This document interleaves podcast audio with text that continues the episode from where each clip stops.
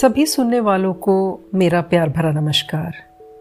मैं करुणा, फिर से लेकर आई हूँ आपके लिए मेरी कहानी, मेरी ही जुबानी। आज की कहानी का शीर्षक है, किटी पार्टी। रश्मि आज सुबह जल्दी उठकर तैयारियों में लग गई थी। आज बहुत दिनों के बाद अपने फ्रेंड्स को किटी पार्टी पर बुलाने का मौका जो मिला था। चारों तरफ़ उठा पटक नए कुशंस नए प्लांटर्स नई क्रॉकरी वो कोई कसर नहीं छोड़ना चाहती थी घर को चकाचक बनाने का। ड्राइंग रूम साफ़ करते करते बीच बीच में रसोई में जाकर सरला दीदी को भी हिदायतें देती रहती। दीदी, आज काम कुछ ज़्यादा होगा। थोड़ा जल्दी जल्दी हाथ चलाना। और प्लीज़ हो सके तो शाम को अपनी बेटी को भी मदद के लिए बुला लेना। थोड़ा हाथ बटा बटा देगी। पर दीदी शाम को तो उसका ट्यूशन होता है ना, वो नहीं आ पाएगी, सरला दीदी बोली। अरे, एक दिन ट्यूशन नहीं जाएगी तो क्या बिगड़ जाएगा? रश्मि जल्दबाजी में डाइनिंग शीट बिछाते हुए बोली, कितनी स्वार्थी लग रही थी ये सब बातें करते हुए। पर फिर सोचने लगी, मैं कौन सा रोज रोज बुलाती हूँ? सुबह से कैसे शाम हो गई पता ही नहीं चला। मेहमानों के आने का वक्त हो गया था। धीरे धीरे सभी लोग पहुँचने लगे। बिंदास हँसी और ठहाकों की आवाज़ें बाहर तक आ रही थी। सरला दीदी और उनकी बेटी दोनों ही ने रसोई को बखूबी संभाल रखा था। तभी रश्मि की दोस्त सलोनी अपना हाथ लहराते हुए बोली, देखो मेरा बर्थडे गिफ्ट, नई सॉलिटेयर रिंग। मुझे तो पता भी नहीं था कि आशीष मुझे ये देने वाले हैं। काफ़ी दिनों से पूछ तो रहे थे कि तुम्हें क्या चाहिए। पर मुझे क्या पता था कि सरप्राइज़ इतना यूनिक होगा? अंगूठी को देखकर सबकी आँखें फटी की फटी रह गई। खूबसूरत अंगूठी और उस पर जड़ा हुआ हीरे का छोटा सा टुकड़ा। वाह सलोनी, उंगली से निकाल कर दिखा। अच्छा लगा तो मैं भी अजय से कहकर ऐसा ही सरप्राइज़ गिफ्ट लूँगी। सलोनी ने झट से निकालकर अपनी फ्रेंड रश्मि को अंगूठी पकड़ा दी। फिर तो क्या था? सभी ने अपने हाथों में पहन पहन कर शौक पूरा किया, सेल्फी खींची और अगले गिफ्ट लेने के लिए रूपरेखा तैयार करने लगी। महिलाओं में एक खूबी होती है कि भले ही वो संख्या में सात हों, पर एक साथ होने पर सत्तर लोगों जैसा शोर मचा सकती हैं। ऐसी ही मौज मस्ती से भरा शोर आज रश्मि के घर की रौनक बढ़ा रहा था। बातों बातों में खाने पीने में हँसी ठहाकों में वक्त का पता ही नहीं चला।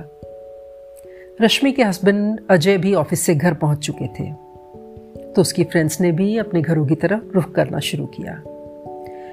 चारों तरफ़ पड़े ग्लासेस और प्लेट्स को इकट्ठा करते करते सरला दीदी और उनकी बेटी को रात के ग्यारह बज गए। रश्मि ने बचा खाना उन्हें पकड़ाया और एक थका सा थैंक यू कहकर सोने चली गई। आँख लगने ही वाली थी कि फ़ोन की घंटी बज उठी। अब इतनी रात को कौन है? झुंझलाकर फ़ोन उठाया तो दूसरी तरफ़ से सलोनी की घबराई सी आवाज़ आई। Hello, Rashmi? Sorry to disturb you so late पर क्या मेरी अंगूठी तुम्हारे पास है? तुम ट्राई कर रही थी ना? रश्मि ने याद करने की कोशिश की और कहा, नहीं, मेरे बात तो उसे सपना ने अपने हाथ में ट्राई किया था, उससे पूछो। रश्मि, मैंने सबसे पूछ लिया है, पर किसी के भी पास नहीं है। तुम देखना शायद वहीं कहीं रह गई होगी। रश्मि थोड़ी बेचैन तो हुई, लेकिन थकान से उसका बिल्कुल मन नहीं था उठने का। तो कल सुबह देखूँगी कहकर फ़ोन काट दिया। अगली सुबह फ़ोन की घंटी से ही नींद खुली। फ़ोन पर सरला दीदी की आवाज़ थी कुछ बेचैन सी। मैडम, गाँव की तरफ़ जाना पड़ रहा है। मेरी सास पूरी हो गई है। हो सकता है कुछ दिन मुझे वहाँ लग जाए।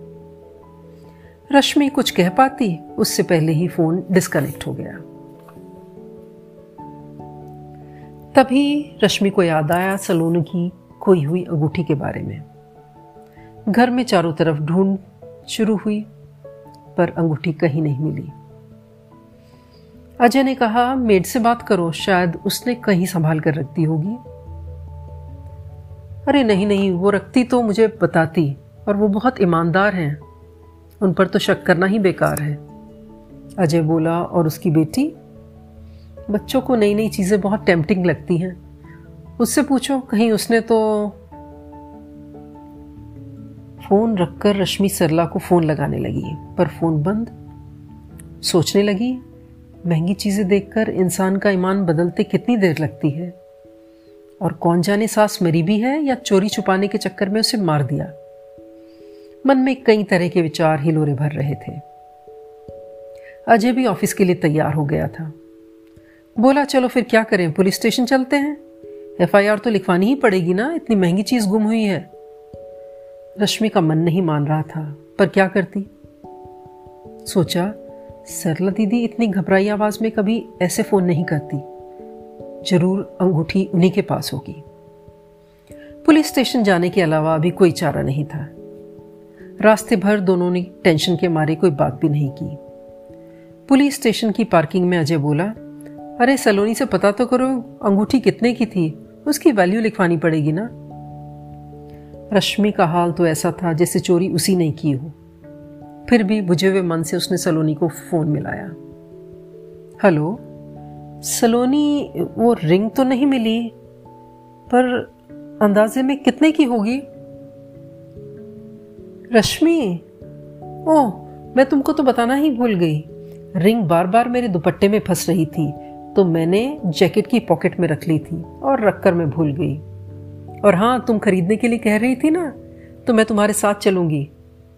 नाइन्टी फाइव थाउज़ेंड की है, शायद तुम्हें थोड़ा डिस्काउंट दिलवा पाऊँ? अपने बर्थडे पर तुम भी यही गिफ्ट ले लेना इस बार। सलोनी अपनी धुन में बोले ही जा रही थी और रश्मि को तो मानो सांप सूख गया था। उसे समझ ही नहीं आ रहा था कि वो रोए या हंसे। अगर यही बात उसे कुछ देर बाद पता चलती तो बेचारी सरला दीदी के नाम का तो सर्च वारंट निकल गया होता अभी तक। बेचारी सरला दीदी। और उससे भी बेचारी रश्मि, जिसने किट्टी पार्टी ऑर्गेनाइज की थी मौज मस्ती के लिए, और यहाँ तो लेने के देने पड़ गए थे। वो किसी ने ठीक ही कहा है।